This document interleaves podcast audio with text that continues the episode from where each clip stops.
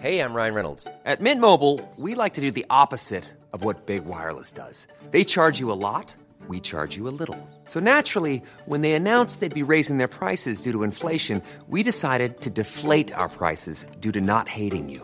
That's right. We're cutting the price of Mint Unlimited from $30 a month to just $15 a month. Give it a try at mintmobile.com slash switch. $45 upfront for three months plus taxes and fees. Promo rate for new customers for limited time. Unlimited more than 40 gigabytes per month. Slows. Full terms at mintmobile.com. Welcome back to the Lanterne Rouge Cycling Podcast presented by Zwift. This is stage 14, what we expected to be just a straightforward breakaway with a GC fight on the steep climb at the end. It was a little bit more than that from Saint Etienne to Mende. I'm told it's not pronounced Mendy, um, so I'm improving my French bit by bit. It's only been like two and a half years on the podcast. 192 Ks. We have a 5.8K, 5.4% climb to start from 6Ks into the stage. So that's where we think, okay, break going to form on that. Rolling medium mountain all day, very, very hot conditions, up to 40 degrees Celsius on the final climb. There's uh, the Côte de Grandru, Grandru 7.5 k, 3.6%, but it's steeper and then it's flatter and it's steeper and it's flatter. And then there's the Côte de la Fage, which is about uh, 20, no, 30 kilometers from the finish. And then the climb to Mende or the Côte de la Croix de Neuve, which is 2.9 k, 10.4%. But I think quickly, 500, I, I struggled with the same thing yesterday. 2Ks of it is at about 12%. So very, very steep. I think the record's like low nines. Uh, they did it in 2018. Roglic did a really, really good performance, dropped Thomas, Dumoulin, and Froome. And but he's not in great condition today. So could Pogacar and Vingegaard beat the record with a break up the road? For sure, we wouldn't know for a while because they wouldn't show the GC group uh, for a long time. But Benji, GC action like the break goes, the break everyone expects with like Kron, yeah. Woods, Fuglsang, Schultz, Juul Jensen, tug buddies galore. It's it's got everyone we expect. 20 riders, 22 seconds. I'm like, all right, lunchtime, break, break's done. But that's not what happened. Exactly, and it was a bit confusing, I'll say, because how we perceived it when watching this race was that Suddenly in the peloton, there was Benoot riding with Jonas Vingegaard in his wheel in the yellow jersey, and the camera panned backwards in the group, and I saw no Pogacar. And the only explanation for Jumbo ra- racing like that is that they want to control a dangerous breakaway. Now, we don't know where Pogacar is at this point until a good 30 seconds later, where a shot from the front happens and Pogacar at the front of the breakaway suddenly. So we didn't get no footage of Pogacar bridging to this breakaway, being at the front of the breakaway, and we only saw the reaction the first time around. So Pogacar was attacking or trying to bridge towards a breakaway, trying to benefit from that large group with 185 and a half kilometers to go. That's pretty that that must be one of the records at this point, right?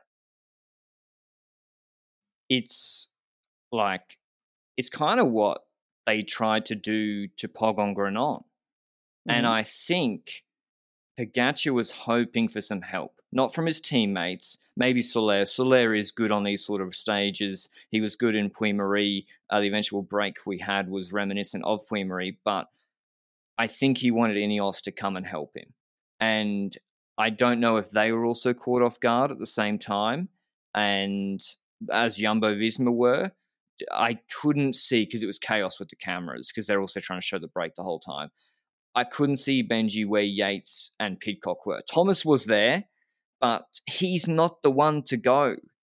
He's not the one to lay it all the line. Thomas Podium, he's in virtual podium in Paris right now with the TT. And so Yates and Pidcock didn't join the move, and, and there's the problem because Pod can't do it all on his own. The, I think Wout also made a mistake, Benji. I know it's uh, the Ooh. heat of the moment, but never leave the yellow jersey behind. I know it actually yeah. he did he went with Pogacar and it did disrupt the flow of that group. And Pogacar had a satellite rider ahead waiting, Bettiol. Um, but Jonas had to do a huge bridge himself on the climb and close it. He did. So, I mean, small heat of the moment things, but I think on balance, it's more helpful to bring Jonas back in the wheels um, yeah. because it's 180 pace to go. Exactly. It's not that Pogacar needs to be closed down immediately by Wout van Aert, for example, with Vingegaard closing it down himself behind. Like that's just a bit too much when it comes to that. Now, what I found intriguing is was that Jonas closes basically that group. We see the other riders slowly but surely come back, and that forms another like large group again. Yeah, the peloton was smaller than it initially was, but we've got a peloton again basically. So new attacks start forming, and we see Pogacar, Jonas, and Wout all three dropping off the back of the breakaway again, like of the group that is forming that is trying to ride away again, and Pogacar goes again on the right side of the road. So we've got a second move there. Jonas responds, Wout responds a bit late and then gets to the wheel of Jonas and sticks there again because if Wout can stay there, then Pogacar's attacks are less effective. I also don't really know if, let's say that Pogacar attacks there, like, where is he going to go with that breakaway? That breakaway will get him pretty far, but it's pretty risky move if you think about it. Well, I mean, he's banking on them working with him, right? Yeah. So mm-hmm. he's hoping, okay, most of these guys don't think they can win the stage. Mhm. Um, so okay, maybe like Fuglsang and Woods won't be happy I'm in here, but like I don't know, pick a ruler. There weren't too many actually to be honest, but like yeah, maybe you're right. People wouldn't work with him, and then Jumbo have to chase all day, but. Without teammates in it, I don't know. I think he was trying to induce a mistake. I think he was trying to get someone like a Vlasov and Bora have strong teammates who can get in that break or Ineos to join him didn't end up happening, but it was an exciting start uh, to the stage. And if this action over the last two weeks hasn't been enough for you and the Giro Rosa and you're crying out for more racing, the Tour de France Femmes avec Zwift kicks off on Sunday, the 24th of July, back to back with the men's race, actually in advance of it. That afternoon, the men's race always finishes incredibly late on stage 21. And Zwift and ourselves are calling on all cycling fans to watch the Femmes me and Benji will be in Paris to bring you the coverage live. So make sure you're tuning into the recaps from the 24th to the 31st of July to watch the Femmes. We'll also have a preview dropping middle of next week as well. So stay tuned for that on LRCP. And thanks to Zwift for supporting the show. Eventually, the break does go. It looked like Kruijswijk was trying to slip into it um, Mhm. rather than letting it go. And Ian Jonas was kind of at the front of the peloton policing policing who was going for a period, um, which is a bit a bit dangerous in my opinion. Um, and eventually the break does go. Uh, the sort of one we expected anyway, like the one we've been been waiting for with Bonnamour, Powless, Martinez, Mollema with Simmons, Simmons in again, Cosnefroy, Kung with Pinot, uh, Sanchez, Uran, Bettiol, uh, so 3F in the break. Marc Soler got in there, Benji. Like, not a joke from yesterday. Like, he, he got Yep. in. Um, and I there was actually a moment where Wout was, I think, thinking about, do I let him in? Like, is he? And he eventually was like, whatever. Yeah, Like, would you exactly. care? So, uh, I wouldn't care if Solero goes in the breakaway here. We um we've perceived a few times this year that if a UAE breakaway rider goes in the breakaway, they're not necessarily there for their team leader. I think in the Giro we've seen a few times now with Pogacar. That's kind of different. I do expect that they're more in line with Pogacar than they were with Almeida, for example, in the Giro. But um, I was still expecting this to be solely for the stage and not for a an attack somewhere from far out because yes, the attacks at 185 kilometers does happen, but I didn't really see potential for Pogacar to launch with 60, 70k to go, 50k to go in this stage. So it all had to come down towards Manda, for example, and at Côte La Coineuve at the end, I wasn't seeing the biggest value of a satellite rider unless he literally waits at the top of that final climb after Pogacar drops Jonas. But a lot needs to happen then already in that case to make it be very useful on a stage like this. And it's only for a kilometer then. So I'm not sure would have had the biggest influence either. Now, anyway, we've got that breakaway up ahead. That breakaway has formed. It's um from the peloton, it's basically controlled by Jumbo, right? But if Meintjes is in the breakaway with 15 minutes, like question. If you're Jumbo, do you give yellow away? I mean, like, I think, yeah, we were discussing it. And I was like, oh, give Louis the yellow by 30 seconds or a minute. like, why not? Uh, Intermarché will control Carcassonne tomorrow, but I think it's a little bit too much, trying to be a bit too cute with it. We're in the middle of the second week now. And yeah, it's just, I don't think it's worth it. So when Van Hooydonck was controlling it anyway. So yeah, I agreed with what you said initially. I was I was just trying to be a bit too much with it. But yeah, it, good to see Bike Exchange in the break. They clearly had a plan. They tried over and over. They were in the right move, I think, with Schultz and Juul Jensen at the start. They said after they wanted more in, but just because that chaotic start, they couldn't. So, and they eventually, the break had even gone, they bridge cross. So it really was, from what I could see in the break, Israel began playing with everyone very, very shortly after. They had three riders, and they'd have a rider back off others, and then they'd have to chase. They'll make Martinez chase. And so, yeah, they were, I don't know, the, the teams were trying to use their numbers, and it eventually didn't really, yeah, it didn't really work out for them. And so we get to not the Côte Farge, which I'm sure that's not how it's not how it's pronounced before then, and Matthews attacks with 50k to go, Benji. And I think it's exactly the same motivation as the Pedersen move, slightly different rationale in that he knew he's not the best climber from the group, like a Danny Martinez. Maybe he was, to be honest, but he wanted to get ahead of the attacks, smaller, easier controlled group, felt good and just went. And I think it was a great move from Matthews. And it's just, it's what we've been saying for a long time that he is an incredible physical level and has been for the last two years. He just hasn't been winning a lot. And it's just hidden because he has been competing against like Roglic and Vlasov on mountaintop, on like hilltop finishes, or Wout, Groenewegen, and Jakobsen in pure sprints. But you put the man in a break, and all of a sudden he looks like he's sort of a different level to everyone else. So basically, I agree with that. And it's also like we've spoken about it quite a few times this Matthews scenario. We've spoken about it yesterday with the Pedersen scenario, for example. And Matthews being in the break is good in this scenario, but it could also lead to trouble when he gets in trouble where he needs to control things. And that's what the danger is of being solo in that break. And that's what they probably fought in the car as well, because we saw a move by Matthews a bit further in today's race where we saw Matthews attacking away there from that group. And when that occurs, I was thinking, okay, is it too early? Is it good that he's doing this? What is his goal here? And I think you came up with a, a good reasoning in our chat where what he was trying was actually pretty good. Yeah, it's just it's just so without a teammate, he knew he was going to be attacked. They knew that EF Bora with Kemna and Großschartner and Israel with Fuglsang and Neilands. They're just going to play with everyone else that didn't have teammates, and poor old Kung would be left chasing, and that's what happened. And so then a counter chase group comes with Großschartner, Luis Leon, and Andreas Kron. They get across to Bling. EF and Israel have missed it. They're doing a lot of work chasing. I couldn't figure out who the EF uh, leader was because uh, Bettiol was pulling a lot on the climbs.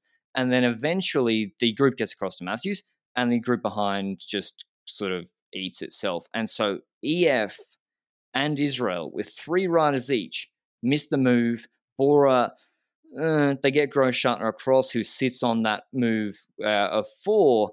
And yeah, so they're in an okay spot if they rate Großschartner, but they got Kemna behind as well. So it's they get 35 seconds. Of course, the pelotons are like 15 minutes. Poor Louis Meintjes is trying to keep them pulling because he's trying to maintain his GC position, uh, and no one's working. Kung pulled for a bit. Bettiol on the Côte de la Farge tried to close it with Fuglsang, goes 25 seconds. Then there's the fast run in. They get to the climb. Matthews promptly uh, Kron flats, which hurts that group of four because now they only have two yep. guys fully committed because Grosjean is still not pulling. So it's really Lewis, Leon and Matthews. So they're not gaining much, even though the group behind isn't working properly. And Matthews drops everyone on the climb straight away. I think a lot of to a lot of people's surprise because he, eh, people think, oh, he's a sprinter. He's a sprinter. It's like, as I said, if you watch Valdepeñas de Jaén, you watch Cullera, this guy climbs wow. short, climbs well. He's not a sprinter. He's a, a sprinty climby boy. And he shows it once again on this climb. He's uh, basically dropping them one by one, like you said, and we see moves from the back in the grooves behind, and plenty of people try to try to jump to the front. And there's only one rider that actually displays something that could manage to bridge to Matthews, because all the others I didn't see as a Martinez was gone. All those riders were basically dropping in that second group already. I think Woods tried to set it up for Israel, but he closed the gap a bit, but never closed it enough for them to actually bridge it, except one rider. It was Bettiol Pogacar's teammate that decided to uh, bridge up towards the front, and he did that relatively fast to my uh, to my expectations. And he bridged up to Matthews, slowly gets closer. Then there's still a gap of 10 meters to Matthews well, and I'm like, come on, Matthews, getting second every single time, everywhere. I was low key hoping that Matthews could sustain this after the effort he's done all day. And we're on this like long yellow painted road right now to the top of this Côte La Courneuve.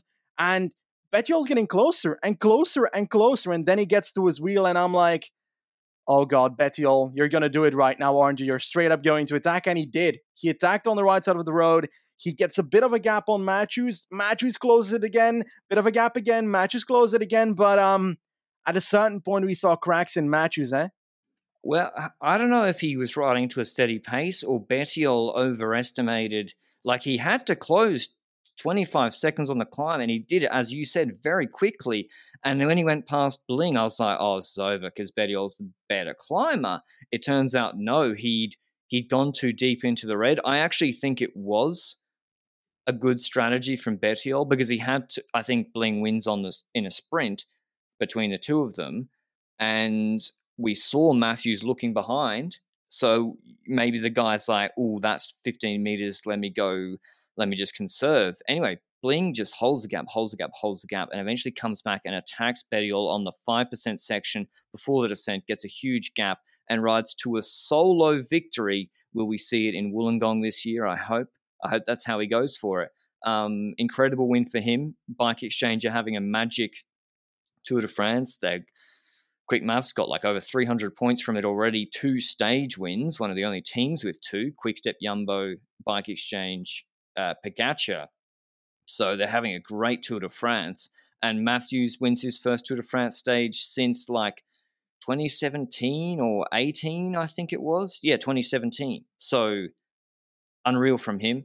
Different strategy, paid off. And we criticized them severely yesterday for pacing in the heat for nothing and not I guess, going for the break. And today they did the opposite, although it was always a break day. No one's controlling today, but still they did something different. They got Matthews in the break and they deserve credit for that, Benji. Yeah, 100%. It was a different strategy. It was basically that they saw that it worked for Trek yesterday. They tried to get I think they actually tried to get multiple riders in the breakaway initially, but that break was shut down by um by Pogacar's attack basically. And then Matthews was one of the last to bridge to the breakaway of today. So if he didn't have that last bridge in him. If they didn't get Matthews across, then they would have again stepped just next to the victory here. And when it comes to a team that is also not getting the the fruits of their labor today, when it comes to Lotto with Kron, for example, do you think that let's say Kron is in that group with Matthews, do you think it changes the scenario where Matthews might not even get caught by Bettiol on the climb? Uh, I was thinking, how much like does an extra guy help? Five seconds, six seconds, you know, sort of region. Uh, but then there's Kron. I don't know where he actually finished, and it's hard to know because he actually like he had the flat and then had to come back.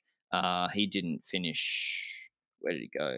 Uh, he didn't finish that well on the climb. So yeah, I think I think it hurt him, uh, and I don't think Kron would have beaten him. So yeah, I think the gap could have been even bigger. Uh, Pinot attacks the group behind, but Bettiol takes second. Pinot third. Uh, Kung worked pretty hard for him. Soler fourth, uh, Konrad fifth, Fuglsang sixth, Grosschartner seventh, Kemna eighth, Geschke ninth, Meintjes tenth, Martinez. Um, I thought Martinez was going to was foxing everybody and was going to be in Puy Mary all over. Like, listen, Puy Mary had Powless, Soler, Martinez, Kemna. It had um, so many of these names, uh, and they're back in this very similar finish. So, but he actually wasn't on good shape. So I thought he might have been bluffing. Uh, he wasn't. He just wasn't on great shape. Back in the GC group, we didn't see them uh, start the climb properly because we had to show like seventh come across the line yeah. 10 minutes later or a minute later. But very simple. Cruise pacing, steady pace. McNulty takes it up. Sepp goes into his wheel. Um, I, I, was like, oh, maybe you can let his wheel go. Like the mm-hmm. is not in the wheel. McNulty paces. Sepp goes. Majka takes it up with Pogacar, and then Pogacar attacks with Jonas in the wheel. And literally just I think it's hard to see, see on these gradients with the front on shot. Um, I think he gave him three or four big digs or decent digs on the climb. Jonas always yep. in the wheel, but it's just hard to attack with someone in the wheel on a similar level to you. And there was no gaps between them, Benji. Exactly, and I question, like for example, on Alpe we question also here, like, you think Jonas could have had something there to still kick at Pogacar for on this climb, for example? Do you think he was just playing defensive in the wheel and so forth? Do you think he was on his limit in the wheel? It's so difficult to like get because I feel like Jonas has a pretty good poker face. Um, I don't know. Like when Jonas is going on the limit, his mouth like is full, like Mhm. hanging a, a gape. I think he was doing it easy. Frankly, I haven't got the climbing times yet. It makes it difficult to calculate them without the TV coverage of the start of the climb.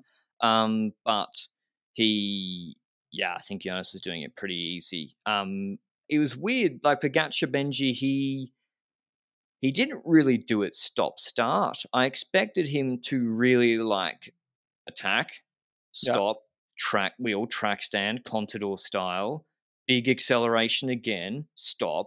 He didn't kind of do that. And I think that really suited Jonas actually. Like a pretty steady. I know there were Yeah. digs, but it wasn't like Contador esque stop start where he has the bigger acceleration. I think so as well. That's um, is it? Hmm. Because like we saw, we saw Sanremo, for example, Poggio style. He had some digs in there, standing, uh, going a bit slower. He did it from early on and so forth. No steady pace the entire climb either. We see it here as well. Like um, I would have expected his acceleration to be helpful to indeed get that initial gap to, to him, but there's also not that much draft benefit, right, on a 12% gradient, or is it still somewhat existent? Uh, it's like I think it can be the difference of like five to seven seconds, maybe ten seconds max. On if there's a headwind, it's a little bit uh more um can be a bit more exaggerated, but yeah, it's um it's it's negligible compared to like a seven percent climb, but still is some sort of factor. Um, but yeah, that's how the climb went between those two. Yates went in front of Thomas, but then was dropped by Thomas, which was actually interesting on the climb. Um, Thomas obviously paced it very well. Pogacar looked almost like he was pacing to put time into Thomas Bardet, but then he stopped in the sprint, uh, which he let out, and then they sprint came together, so that was expected. But they put 17 seconds into David Gaudu, who Jersey Agape paced it well too, came from behind like all the other days, and almost took time on Thomas and Quintana. Quintana too paced it well. Yates seemingly not. He lost five seconds to the Thomas Gaudu group and 22 seconds to Pogacar Vingegaard. Vlasov Bardet lose time as well as Mas. Pidcock lose a fair bit of time, a minute 10. Um, let me see if there were GC. And Meintjes moves up into seventh from 13th because the breakaway. And no one else really. Thomas just extends his gap on Bardet, which he already had provisionally because of the TT, and Yates just loses more time into in fifth on 406. So really nothing. There wasn't anything big on GC day, GC today, Benji. It played out as we expected, and yeah, it's Jonas and Pogacar are very close, and I think Pogacar is going to struggle to take like a minute plus on him. I think it's also going to be difficult, but he's shown that he's got um, the willpower to do it by attacking with 185 kilometers to go in this stage. So he certainly has the fire to try it, and that's what I love about Pogacar. That you never know that he's out of the race, and he still he still gained time on his other competitors for the second place in GC, for example, which he probably doesn't care as much about. But I feel like it shows that despite him having his Granon moment, for example, where all these climbers started passing him, he's still the second best rider in GC right now. And in my opinion, he's, I still see him as the best stage racer in this entire race, personally. Even with Jonas being first, that's a questionable thing now with the gap being 2 minutes 22, but that's my personal opinion. Um, I don't know. I feel like I still expect some something to happen. Come on. Come on, Poggy. I believe in a a, fi- a, fierce third week in general. He'll need McNulty and Majka and Soler to really, really be on. And if they Yeah. can catch Jumbo on a bad day or by surprise, then maybe yeah he can he can fight back. Uh, but tomorrow's stage from Rodez to Carcassonne, it's going to be hot again. And then they're going to go rest day on Monday, then Carcassonne to Foix, which is very, very similar to stage nine of the 2020 Tour de France, the final climb. But we'll get to that in the rest day podcast. But t- tomorrow, again, it looks like a, a Magnus Cort day. There's just medium mountain rolling climbs all day. Maybe maybe Pogacar tries again at the start. Like there are climbs in the start. Um, they're shallow though. I don't really see it. He'd need teammates ahead or a break willing to work with him. The longest climb is the Côte de Camaz, 5.5 k's, 4%, which is about 50 k's to go on this 202 k stage. So it's just a long one, and then a up and down descent before about 13 kilometers of flat. And I think it's a little. I think it's a little uphill drag finish, Pedersen style. So I'd like to see all the people that have won stages in this break, Benji. Pedersen, Matthews, Yeah. and Cort. And it would be a really good showdown between all those guys. I think so as well. This would be kind of stage where you see that. Unlike today, I feel like tomorrow would also be a breakaway where I see Kung, a peak Kung in that breakaway, but he seems to be less informed than a month ago.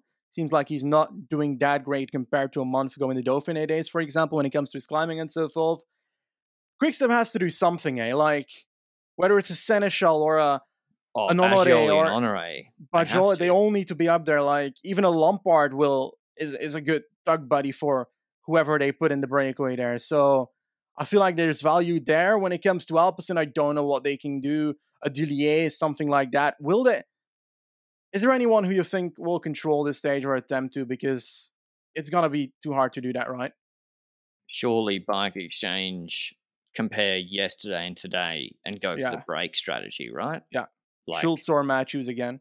like those or both with Grundle Janssen or um Juul Jensen, sorry, is who I meant. Uh, in this break with them would be really, really good. So yeah, I think that's how they should go with it. Trek, Trek, no, they can't control it. They'll want to get in the break with Simmons, Mollema, Pedersen. So it should be a break again. Fred Wright, don't be surprised to see him. There's a longer climb though to get separation. Other climbs to go go with it. Um, who do you like? Who do I like? Oof, that's a very good question. Um, who do I like for this stage? Is it time to free Connor Swift, Arkea, or not? I think they've tried with Louvel in a breakaway uh, or or something, Oh, or tried to get Louvel in a yeah. breakaway at some point. So I think that perhaps the Swift might be able to uh, have a chance on a stage like this. And Israel with Clarke might be again a thing that they try. I don't know. I'd like to see Quinn Simmons for the 17th time in a breakaway, most likely. Um, he can't win. He did a lead out yeah. into the base of the climb today with no teammates in the group and then instantly dropped. It- I couldn't stop laughing. It was a highlight of the Yeah. stage. I was like, Quinn, maybe just like, fuck it. I'll get on TV and I'm going to drop whatever. I mean- yeah, perhaps it's Yeah. it's possible, eh? But um, oh, it's a difficult one. I don't actually Laporte? know. I don't think Jumbo will put a rider in the breakaway tomorrow, will they? I'm looking. I mean, Pedersen, he seems to be heat resistant now, and he was so strong the other day. I want to go Yeah. for another one? Like, I'm going with, uh, I'm going with Mads Pedersen again. Ah, no, it's too hilly. It's too hilly. It's too hilly. I'm going with Kron. I'm going with Kron. Okay, you're going with Kron after the bad day today. They're gonna Yeah. have a good day tomorrow. Good legs, but bad luck.